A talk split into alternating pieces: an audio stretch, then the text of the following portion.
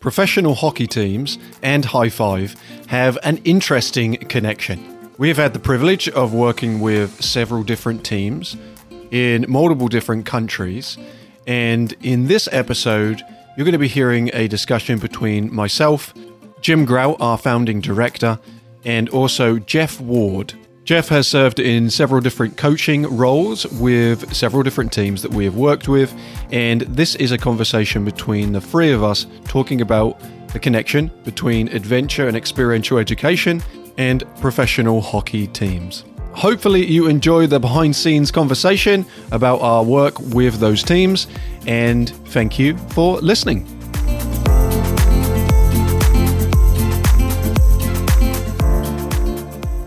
It's kind of interesting. I just sent Geoff something that's going to be in our 10 year vision.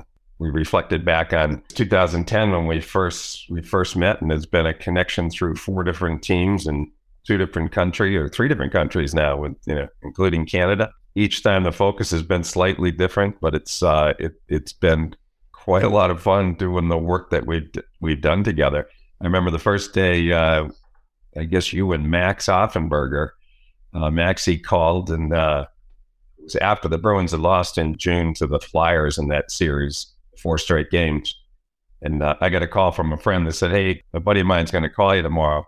This is a guy who used to be on our board of directors. And he says, A guy named Max Offenberger is going to give you a call. And I thought he was kidding. I said, Sure, yeah, the Bruins are calling us because he always would kid around. He goes, No, no, I'm serious. I showed up. The phone rang the next day and it was both you and, and Max. And we talked. And you guys came up to high five a few days later and made some plans and then met with the coaches, at that meeting with 10 of us in that little tiny room down in Claude's office there one day. Yeah. It was a smiley group.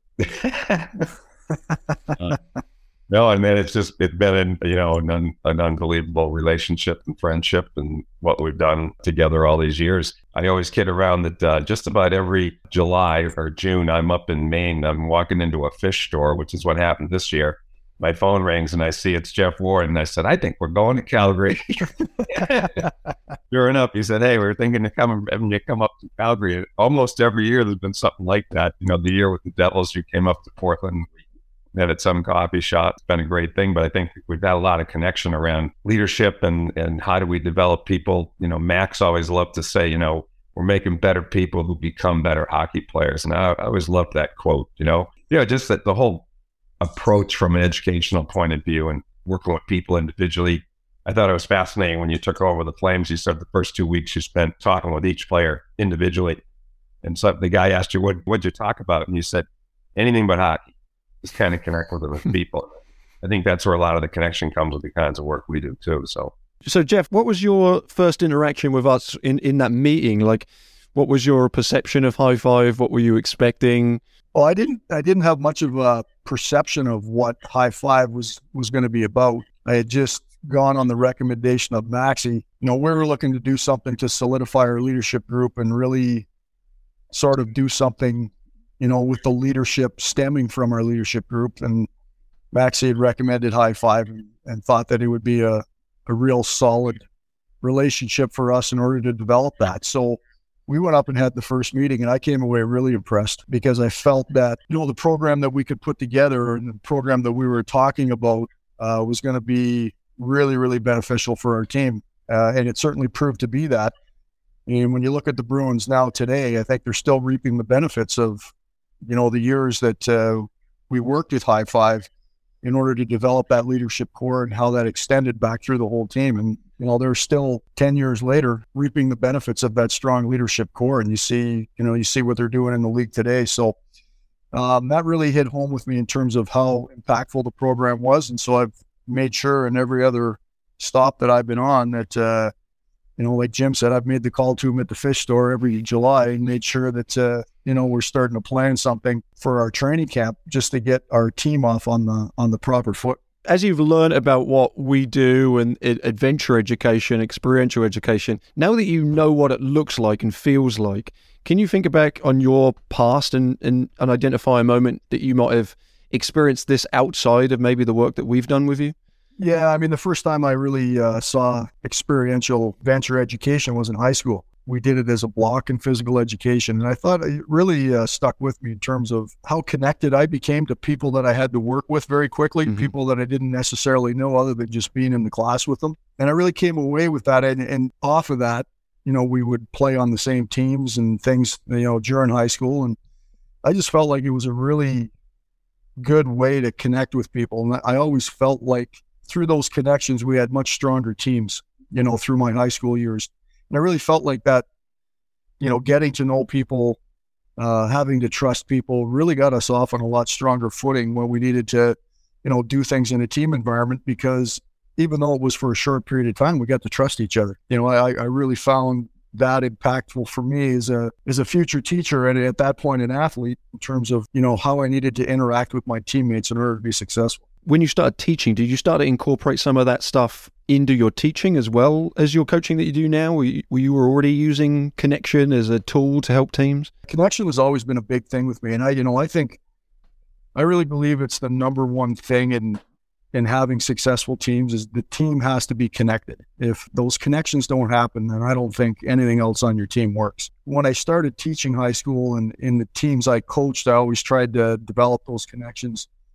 And through just generally, you know, through the school population, people taking physical education, we always had a component of it, of it in our outdoor education blocks where we we're able to you know, put kids through those experiences where they had to depend on other people and they had to come up with solutions to problems and, you know, they had to do it in a fun environment where they were being active. And I think mm. that, you know, that part of it has a huge impact. I think if you just sit down and you were to do it in a classroom just through conversation, I don't think it would be as impactful. Uh, having to go out and do it and actually experiencing is the is the key thing for me in order to in order to make it stick.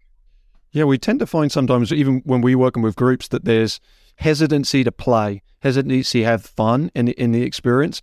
And so I do a workshop called The Power of Play, which talks about some of the science behind it, the reasons why we do it. And I think that reaction, the connection between using it as connection and also interacting in, in, in play is very helpful. I, I recently, you know, I saw in some of the coaching you were doing with the Flames that you were just bringing games into the training sessions, which, you know, just as a way to engage people suddenly changes the dynamic, I think, of a learning when there's through the medium of play. Oh, for sure. I mean, uh, the the play stuff is so important. It allows you to let your barriers down, have fun. I just think a lot more things happen in a fun environment, and so we always do a lot of things. You know, with our practices, still everywhere I've ever been, where I've been the head coach, just in terms of playing a game every day at the end of practice. There's a lot of good things you can get from it. Uh, the team certainly enjoys it. They have fun with it, but they're working as well. And sometimes they don't understand how hard they're working. And, you know, while they're playing the games, there's a lot of carryover for us, not just from a fun standpoint, but also from things that we want to accomplish in practice that we can do through play. And I always, you know, I always think when we get together with you guys, that first component of play, you know, the, the games that we play, it's, it's so important in terms of guys just letting their guard down mm-hmm. naturally and opening themselves up to the the stuff that's going to come afterwards. I think it's such a huge component of it. And for us to really make connections with our teams, we feel like, you know, the play component of our practices allows us to do that.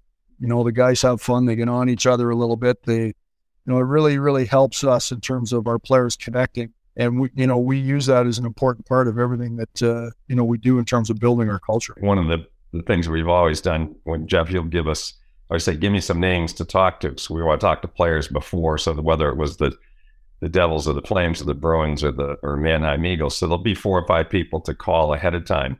And the guys are great; they really take it seriously, and that's everybody from a, a Chara and a Bergeron to Giordano and all, all the different people in between. But every one of them almost will say at the end of the call, so they give you all the serious stuff, and they they always say, "But this is going to be fun," and, they, they want to make sure we're not going to you know, nail them down too seriously. I said, no, no, this is going to be fun. We're just trying to get your read on the, on the team. But yeah, it'll be a lot of fun. And I think Luch, Luch this year, he pretty much said that in his opening statement. You know, hey, this is good stuff. Pay attention. It's going to be a lot of fun. And, and he probably passed that around long before we even arrived in, in uh, Calgary. Yeah. yeah, I mean, it's the, the timing of it sometimes, you know, isn't the best. We've always kind of done it towards the end of training camp when we get down to our teams I think at that point the guys are feeling a little bit tired. So the fun factor for them is huge. And you know, our goal from the whole thing is exactly that: to have fun, come up with the connections and the trust and the covenant that we always draw out of you know, the the end of the experience. But you know, we want those things to be in place. But at the same point in time, we're trying to get our players where they're they're not tired coming out of you know the end of a training camp. So I think the things that that we do and the elements always haven't been agreeable with us, but you know the guys tough it out and everybody toughs it out. At the end of the day, I mean, they still talk about it. You know, we still we draw on that.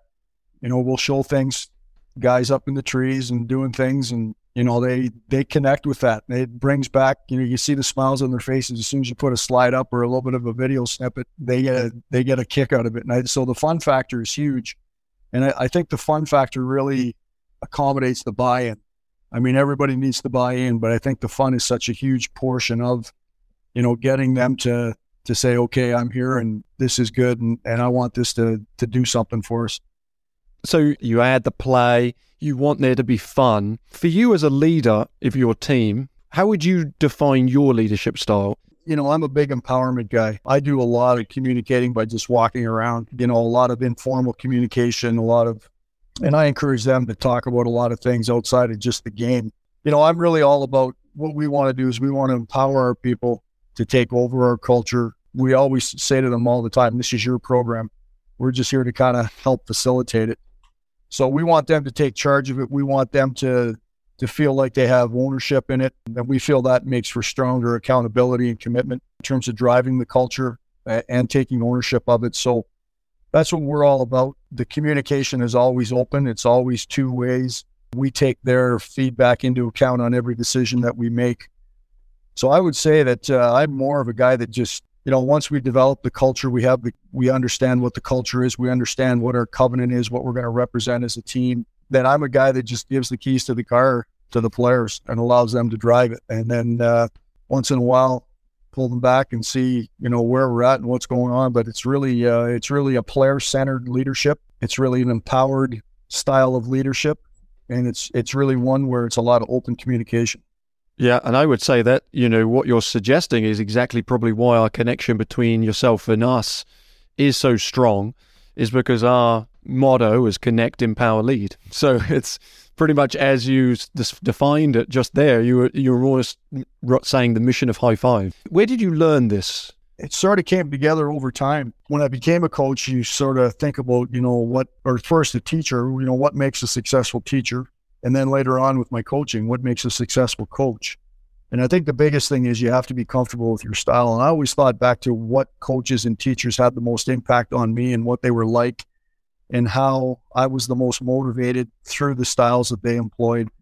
And I just found that when I felt like I had a, an opportunity to contribute to a program, you know, or to a classroom where I had an opportunity to take some ownership, uh, have some say in it, I just felt like I was a way more motivated participant. So as a result, when I came to my coaching and my teaching, I just, you know, carried that along. I was most comfortable with that style. And when I wasn't the, you know, the leader or the teacher or the coach, but when I was the participant, I just felt like those situations had the biggest impact on me. You know, I reflect on people that have led me. You, you sort of know those leaders that inspire and those who don't just through some of their actions, the way that they can empower someone. I was reading somewhere, or someone was telling me, I can't remember where this is coming from, or maybe I dreamt it, that someone said, if someone defines you as not the coach or not the director, instead refers to you as my coach or my director, that's that word terminology, my versus the, is very indicative of their leadership style.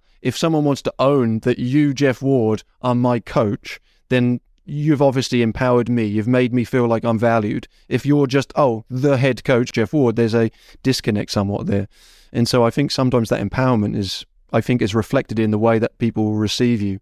And every time we've spoken to players, they have the utmost respect for you. And I think that comes from the connection that you have with them, the empowerment you give them, that they would refer to you as their coach rather than the coach. Thanks. I, mean, uh, it's obviously high, it's a high compliment. But, you know, the biggest thing with me is I think there's a component that goes with this style where to be effective, you really need to serve the mm. people that you work with. I, I don't mean that in a negative way, but they need to know that you have their best interests at heart before, you know, they're going to buy in or they're going to take ownership of the program. So we try to do everything, you know, with our coaching staff in terms of the delivery of what we want to do you know, where the players know that we have their best interests at heart first, that we care about them as people, you know, and their families. And we do everything that we possibly can in order to, to serve them so that they just have to come to the rink every day and work towards being a better player and being a better team. And we feel like if we can do all those things,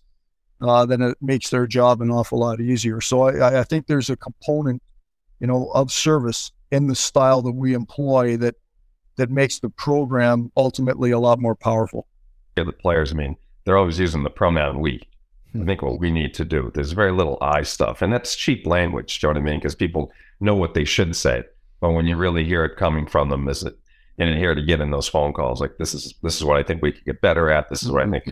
we could do do differently. And and I would agree with with Phil that the, the respect and admiration for the roles that you've been in with them, whether as assistant or as is now head, it just shows so much of the leadership that shows through. You know, it's just as soon as people know you care about them, whatever that old expression is, you know, they they believe they, they care about you. You know, our goal as a staff is never to don't want it to be about us the more that we can stay in the background, we feel like the more, the more effective we are in terms of what we want to accomplish. So we want to make make sure that you know there's a strong level of humility uh, in how we perform with our program, and that we always understand where we came from, and we feel like that's really important in order to keep everyone grounded uh, and everybody working towards the same goals together.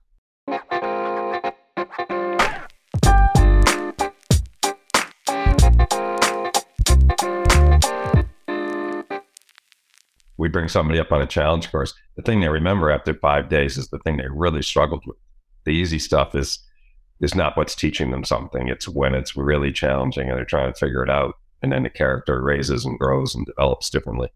Yeah, and I, you know, the I think the important aspect for us in all that is that ultimately to win the Stanley Cup, you, you really need to be a battle tested team you know, the one thing about experience is that you can't buy it. You have to live it. You have to gain it by doing it. And I, I think, you know, those those things and the lessons that we can draw out of all those things as a team, you know, moving along our level evolution are so so important because in when times get a little bit hard, they have a lot of things that they can draw on in their resolve in order to to rise above what that particular challenge is at that time. So we feel like it's a real important thing when you brought Mannheim to High Five's site was I had probably been employed maybe two weeks.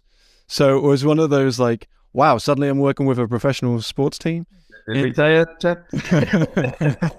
yeah, it was new. It, there was a really wonderful moment. We were all sitting on the top of our hill. The sun was going down and it changed the sky to purple that just sticks in my brain as being just a very cool moment for me personally in my own career.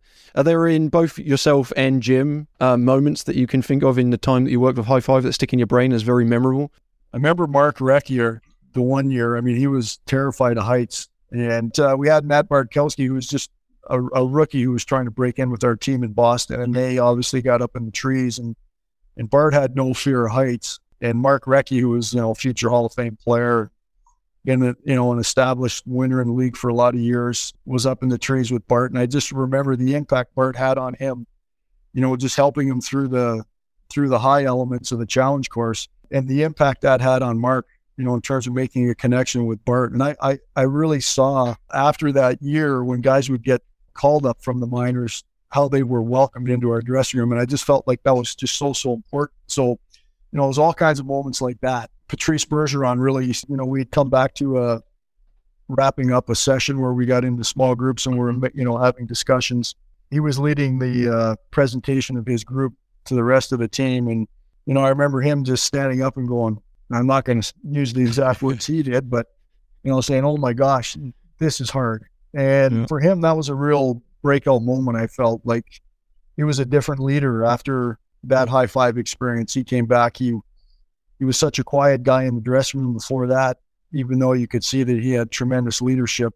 But after that, he, he became a much more vocal leader. And I really feel like, you know, the experience that we went through that that training camp together at High Five was was key in order for him to sort of break out of his shell and start to become a much more vocal leader, which made him ultimately way more effective. And you see him now on NHL you know, all the time, things that he's saying to the team before games and in between periods. I mean, he's he's become just such a strong, strong leader over his time. I mean, then there's other moments. I mean, you know, the funnier things, Claude rappelling across the river and disappearing under the water, Thorny's raft falling apart, coming across the pond so that he got wet. I mean, just we got all those things where the funny things that happen that people remember. The just so many funny moments over time that you remember. Well, there was that one on Recchi was interesting. I won't use his words either, but we always talk about comfort zones and pushing comfort zones.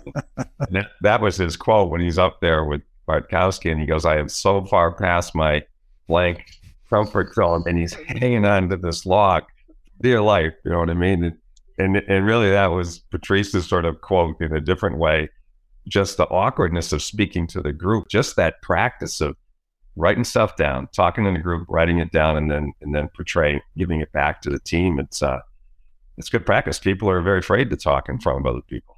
Yeah, and the other thing for for us, I mean, it's really applicable is that you know we need to be in in what we do for a living. You know, in terms of playing professional sports, we need to be comfortable outside of our comfort zone. You know, I always find that point so pertinent. You know, we always challenge the guys, and remember Mark Messier saying one time, you know, your team is ready to be successful at playoff time when all your players are prepared to play outside their comfort zone.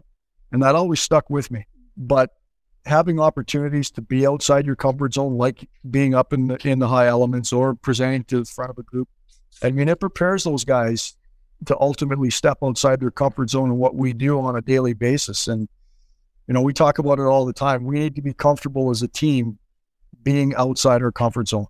And for us, that's really where the real work begins because if you don't have that, you're probably not competing as hard as you need to in order to, to be successful at our level. So I just feel like that's such a strong carryover, you know, from the experience that we have with you guys in our training camps, uh, you know, in terms of what's going to happen to us down the road. So connecting back to like every time that you've been with us and all of the the memories that we have, something that has been a theme that's pretty much gone throughout every single program has been the idea of contender to champion. Explain a little bit about where that comes from and what that means to you, Geoff. Well, I think a team goes through an evolution, you know, over time. And, you know, I, I think you start out really as a, you know, we don't often get the luxury of taking over teams that are, that are winning teams. And we have to start where we do in terms of trying to bring that winning force. But, you know, I, I really sort of harken back to, you know, we start out really as, you know, a losing team where we're not, you know, we're not winning an awful lot and we don't really know what it takes to win. And then we gain some experience and we go through through some things as a team and we we develop a little bit of skin and we learn some lessons and then we become you know what I would term to be an upstart. And an upstart is a team that on any given given night can can beat another team. They can win but they don't win on a regular basis and then you learn some more lessons together you do some more and you get some more success and then finally you become a winning team and what I mean by a winning team is a team that you know is above 500 you win more than you mm-hmm. lose and then you understand now that you know how to put losing into perspective. You know, you're starting to figure out what it takes to win because you're doing so more than you're losing. And then you transition into what we call a, you know, a contending team. You have the opportunity to have some success at playoff time, but you're you're still on the verge of learning what that's all about. And then when you become a true contender, then you're trying to morph into a championship team. You know, and a championship team is understanding exactly what it takes to to win a championship at the end of the day. And then if we're lucky, we, you know, we continue to have the same group stay together. There's not very much turnover. And now you have the opportunity to become a dynasty where you're winning championships on a continual basis year after year or every couple of years. And so we, you know, the teams that I've been with, we've always been to the point coming to you guys where we've been in that stage where we're a contending team, trying to learn how to be a championship team and exactly what that means, both to us as a whole group but also what that means to each individual player. And so that's kind of where the, the theme contender to champion grew from. You know, we've been fortunate, and I, I really think that the, the the experiences that we've had with you people at High Five has led to championships. I mean, we did it in Boston, we did it in Mannheim. You know, the year that we did it with Jersey, we we were in the playoffs for the first time in a long time after that experience. We just always felt like it's been such an integral part of our program in terms of getting our team together sharing the same vision, the same mission, understanding what we're going to represent as a team, just getting ourselves off on the right foot before the season starts. We just feel like it's been such a huge, huge part of the success that we have on the ice uh, by the end of the season. So that theme has been a real good theme for us. And of course, you know, you don't always make that jump in one season.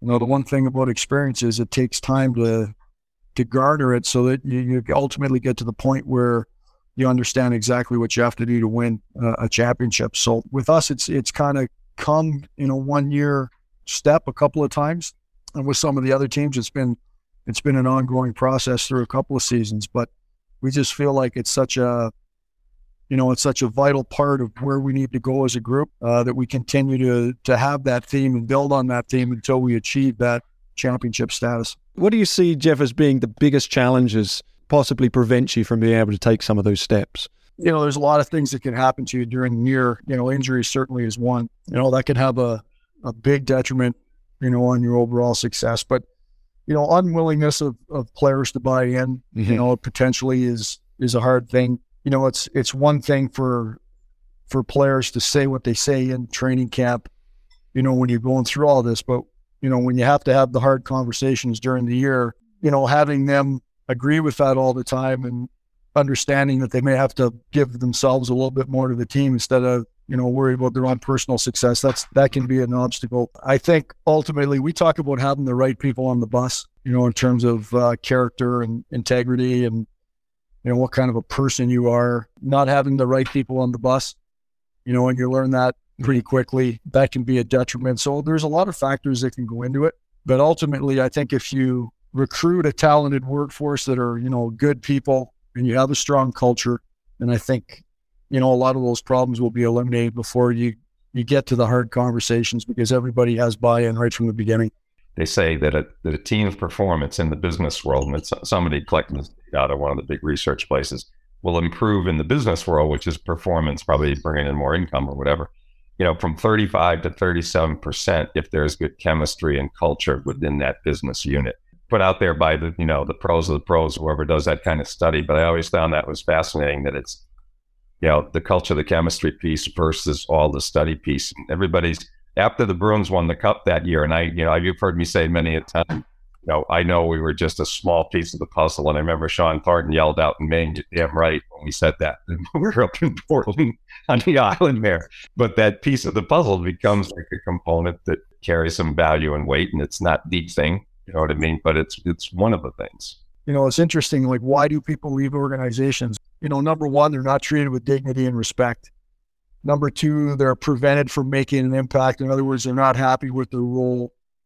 Uh, number three, they're not listened to.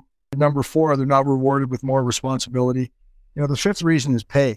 I really think like if you're an effective communicator and you have a good culture and all the things that we've been talking about, it eliminates the top four reasons. You know, and then people want to be a part of your organization. And I so I, I think really like analytics has to be a tool in order for you to do all the things that you want to do with your culture and with the growth of your team, as opposed to, you know, something that takes on a life of its own that dictates what you're going to do with your culture and what you're going to do with, you know, your communication and your, you know, all those other things that I think are are way more important. I look at analytics as a more like a way to analyze performance. You know, I don't look at analytics as a way to or, or as a vehicle to run an organization what leadership advice do you give to people who are interested in coaching or coming up the ranks and becoming new coaches? Well, number one, I'd say be true to your style. I mean, you got to be comfortable in your own skin. Otherwise, the players are going to see through it and it's not going to work for you. So, number one for me, that would be it. Uh, number two, I would say uh, plug into the power of your people. I mean, I, I think great things are accomplished when everybody's involved and everybody has a say and an ownership in what's going on. So, I would say empower your people and enjoy that. You know, it's such a it's such a powerful tool.